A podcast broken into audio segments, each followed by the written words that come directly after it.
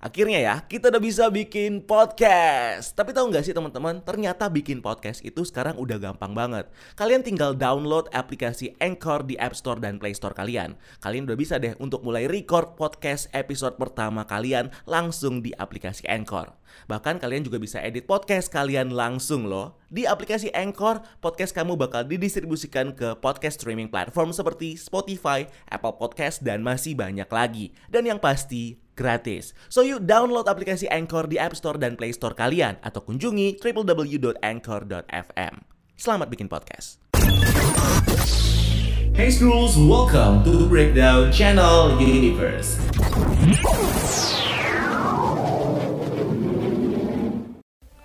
Hai Scrolls, welcome to Breakdown Channel Universe. Setelah penantian dan perjuangan selama 3 tahun, campaign fans rilis The Snyder's Cut akhirnya membawakan hasil. Justice League versi Snyder's Cut ini akhirnya bakal dirilis di tahun 2021 dan HBO Max bakal jadi tempat untuk merilis film kontroversial DC yang satu ini. So, kali ini kita bakal ngebahas tentang detail-detail penting apa aja yang bakal muncul di film Justice League versi Snyder's Cut ini. Dan menjawab pertanyaan fans tentang apa sih bedanya Snyder's Cut dengan Justice League yang kita tonton di tahun 2017 lalu, sekaligus juga mendalami bagaimana lika-liku perjuangan Snyder's Cut sampai dengan rilis resminya di tahun ini akan kita bahas tapi sebelumnya tekan dulu tombol subscribe di bawah supaya kamu nggak akan ketinggalan topik-topik menarik lainnya di Breakdown Channel Universe dan jangan lupa nyalakan loncengnya juga ya. Dan kalau udah, nggak perlu lama-lama lagi bareng gue Rian, mari kita bahas topik kita kali ini.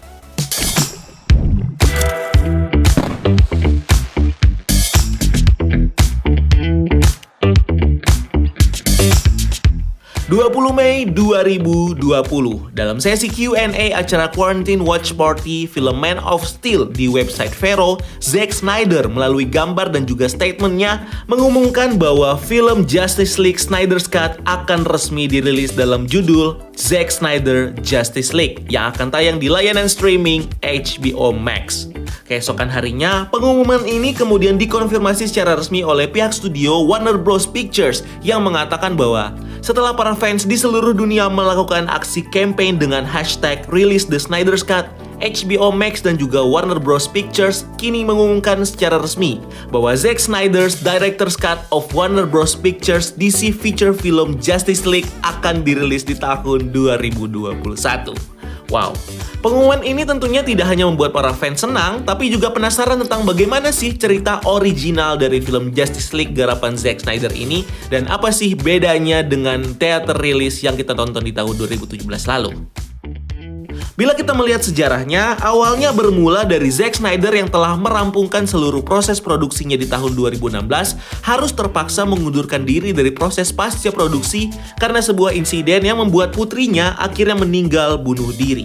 Zack sendiri kemudian digantikan oleh sahabatnya, sutradara dari film Avengers, Joss Whedon, yang kemudian melakukan penyesuaian dengan menambah sekitar 80 halaman skrip dan mengambil gambar ulang untuk beberapa adegan yang tentunya mengakibatkan perubahan dari film ini yang cukup signifikan terutama dengan ton warna yang cerah, pemotongan durasi sampai 120 menit, dan juga unsur humor yang banyak ditampilkan di film ini.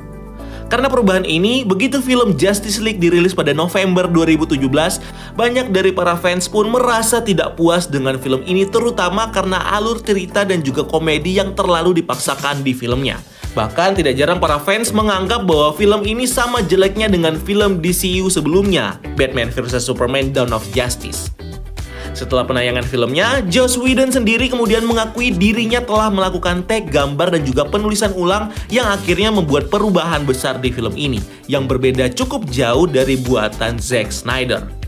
Rumor pun mulai bermunculan dengan menyebutkan bahwa Justice League versi pertama dari Zack Snyder seharusnya menampilkan cerita yang lebih kompleks dengan tone gelap dan juga penggambaran karakter yang lebih lengkap.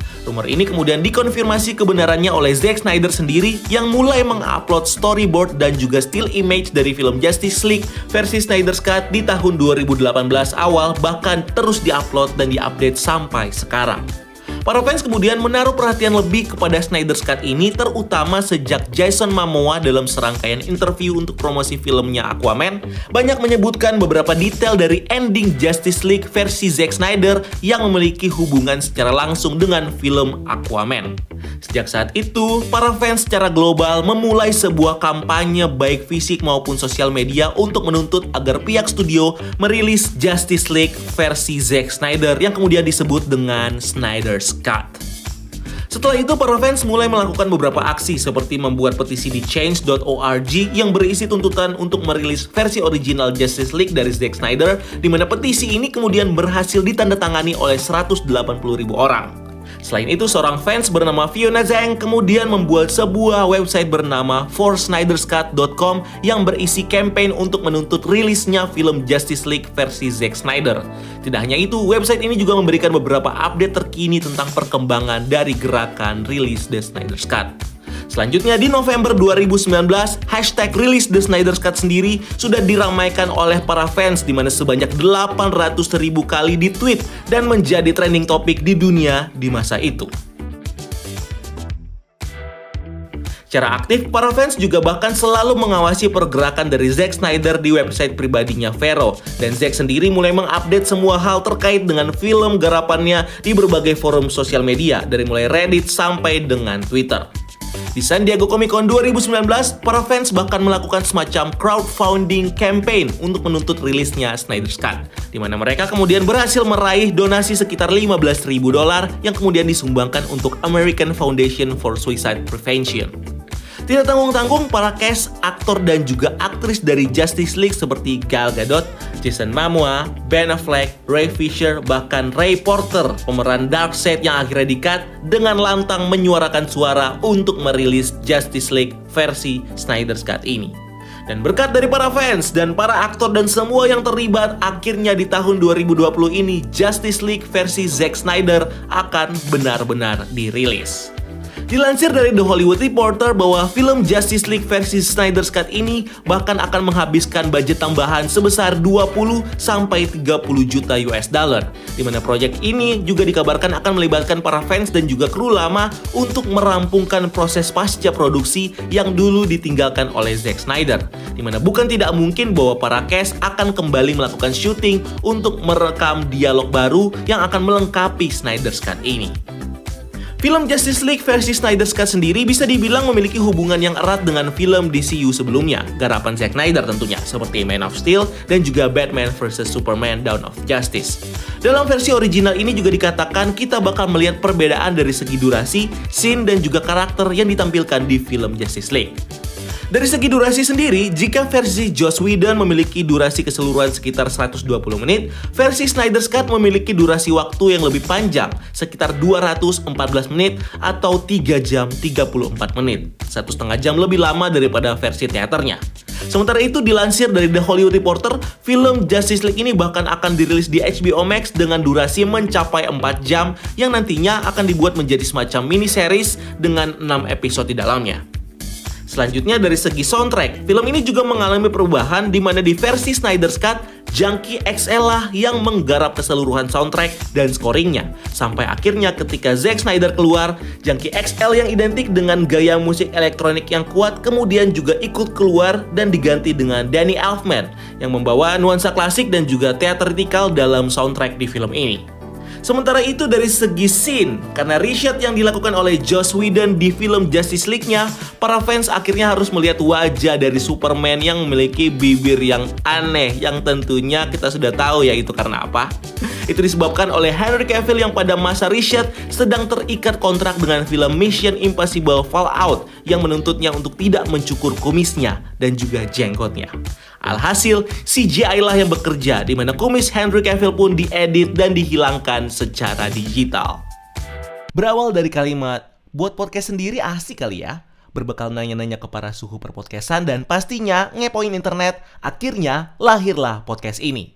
Untuk masalah bikin podcast, dari mulai rekaman, edit suara, tambah lagu, drag and drop sana-sini, gue cuma percaya sama satu platform andalan para podcaster, Namanya Anchor, satu aplikasi buat semua kebutuhan podcast. Anchor ini gratis, bisa di-download di App Store atau Play Store, atau juga bisa diakses di website www.anchor.fm.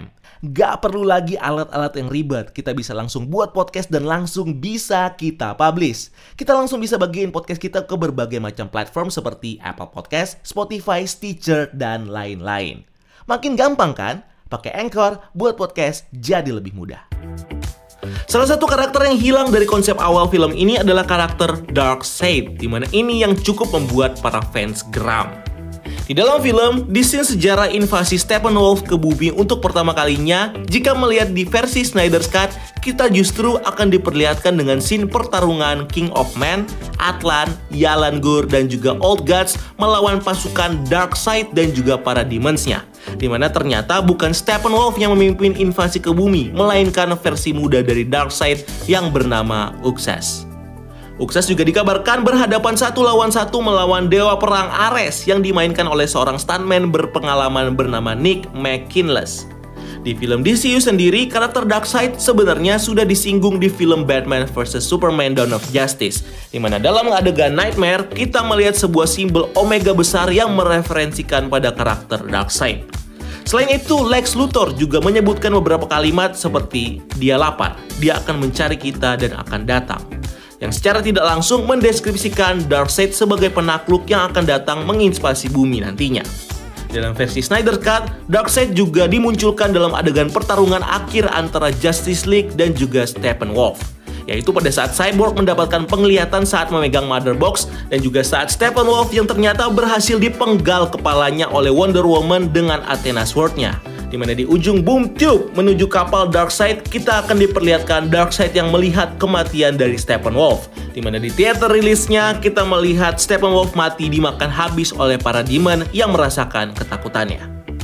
Darkseid juga dikabarkan akan ditampilkan sebagai cameo di post credit scene yang nantinya akan memberikan petunjuk kelanjutan film ini di Justice League 2. Namun sayangnya di versi teaternya adegan ini kemudian diganti dengan adegan balap lari nggak penting antara Superman dan Flash. Darkseid sendiri di Snyder's Cut diperankan oleh seorang aktor bernama Ray Porter. Tidak hanya Darkseid, karakter D-Set, Master of Torture on Apocalypse dan tangan kanan dari Darkseid dikabarkan juga akan memulai debutnya di film Justice League versi Snyder's Cut. Kabar ini sendiri berasal dari dialog yang terdengar di trailer Justice League yang tayang di San Diego Comic Con 2017. Tidak ada pelindung di sini, tidak ada Lantern, tidak ada Kryptonian. Yang kemudian dialog ini dikonfirmasi oleh Zack Snyder adalah perkataan dari Steppenwolf kepada D-Set di versi filmnya. Selain itu, di dalam scene invasi Darkseid ini juga dikabarkan akan menampilkan anggota lain dari Corps Green Lantern selain Yalan Gur, yang adalah Kilon Walk dan juga Tomar Ray. Lalu juga ada Bibi dan guru dari Wonder Woman. Antiope pun tidak kelewatan akan muncul bertarung dengan para Amazon melawan pasukan Darkseid. Selanjutnya hal yang paling terlihat dari versi Joss Whedon adalah hilangnya sebagian besar origin dari Victor Stone aka Cyborg. Di versi Snyder's Cut nanti kita bakal melihat bagaimana hubungan erat antara Victor Stone dan juga ibunya Eleanor Stone serta bagaimana Victor Stone dan juga ibunya akhirnya mengalami kecelakaan mobil yang kemudian memaksa ayahnya Silas Stone untuk menjadikannya sebagai cyborg. Selanjutnya dalam Snyder's Cut kita juga akan melihat bagaimana proses transformasi Victor Stone menjadi cyborg. Motherbox sendiri sempat menawarkan Victor untuk menjadi budak Darkseid. Dengan imbalan, ibunya akan dihidupkan kembali dan tubuhnya akan kembali normal seperti sebelumnya, yang akhirnya ditolak oleh Victor. Adegan yang juga bakal ada di Snyder's Cut adalah adegan dari Barry Allen yang menyelamatkan Iris Westlove yang diperankan oleh Kiersey Clemens dari sebuah kecelakaan mobil. Adegan ini bahkan sudah dibocorkan luas di internet dalam bentuk foto yang memperlihatkan Barry yang bersiap menyelamatkan Iris West dari truk dan ditampilkan visual efek yang belum disempurnakan. Dikabarkan juga dari Illuminati, karakter dari Iris West yang adalah love interest Barry Allen ini justru di oleh Warner Bros. Studio dengan kriteria aktris umur 21 sampai 25 tahun yang akan ditampilkan sebagai seorang reporter yang berani serta cerdas di kota sentral. Padahal karakter ini juga nggak pernah menampilkan batang hidungnya di film Justice League. Di Snyder's Cut kita juga bakal diperlihatkan dengan scene yang menjelaskan kemunculan dari Flash di Batman vs Superman The Dawn of Justice di mana Flash menggunakan sebuah cosmic treadmill untuk kembali ke masa lalu untuk memperingatkan Bruce akan kedatangan dari Darkseid. Hal yang juga berubah di film Justice League versi Zack Snyder ini adalah terkait dengan serangkaian scene hidupnya Superman. Dari mulai seluruh anggota Justice League yang menggali ulang kuburan dari Superman, sampai dengan penjelasan lebih detail tentang growth codex yang ada di dalam sel Superman, yang akan membuat selnya tetap stabil sebagai Kryptonian dan akan mencegahnya untuk berubah menjadi Doomsday. Di versi originalnya, Superman juga seharusnya ditampilkan dalam kostum Black Superman. Namun akhirnya hanya ditampilkan dengan bertelanjang dada, pasca dihidupkan lagi oleh para Justice League. Selanjutnya, yang berbeda adalah adegan pertarungan antara Superman dan juga anggota Justice League lain di Heroes Park. Di mana versi Snyder's Cut, kita justru akan melihat bagaimana pertarungan akan dilakukan di malam hari dan akan melibatkan militer yang menembak ke arah Superman. Di mana dalam versi teaternya, pertarungan dilakukan di sore hari dan Cyborg lah yang menembak ke arah Superman. Selain itu, di versi ini kita juga akan melihat Flash yang menendang Superman, juga adegan Lois Lane yang dihubungi oleh Alfred yang memintanya untuk bertemu dengan Superman di Heroes Park. Berikutnya, adegan pertarungan antara Mira dan Aquaman melawan Steppenwolf juga dipersingkat di filmnya, dan kita akan mendapatkan adegan ekstra di Snyder Cut nanti. Di ending film ini juga akan memperlihatkan Mira dan juga Fulco yang meminta Arthur untuk pergi menuju Atlantis, di mana ini tentunya bisa jadi premis awal yang bagus untuk memperkenalkan Aquaman sebelum filmnya dirilis di tahun berikutnya. Selanjutnya dikabarkan juga dalam versi Zack Snyder ini kita juga akan melihat karakter Ryan Choi yang diperankan oleh Ryan Zhang dalam sebuah scene di Star Lab bersama Silas Stone.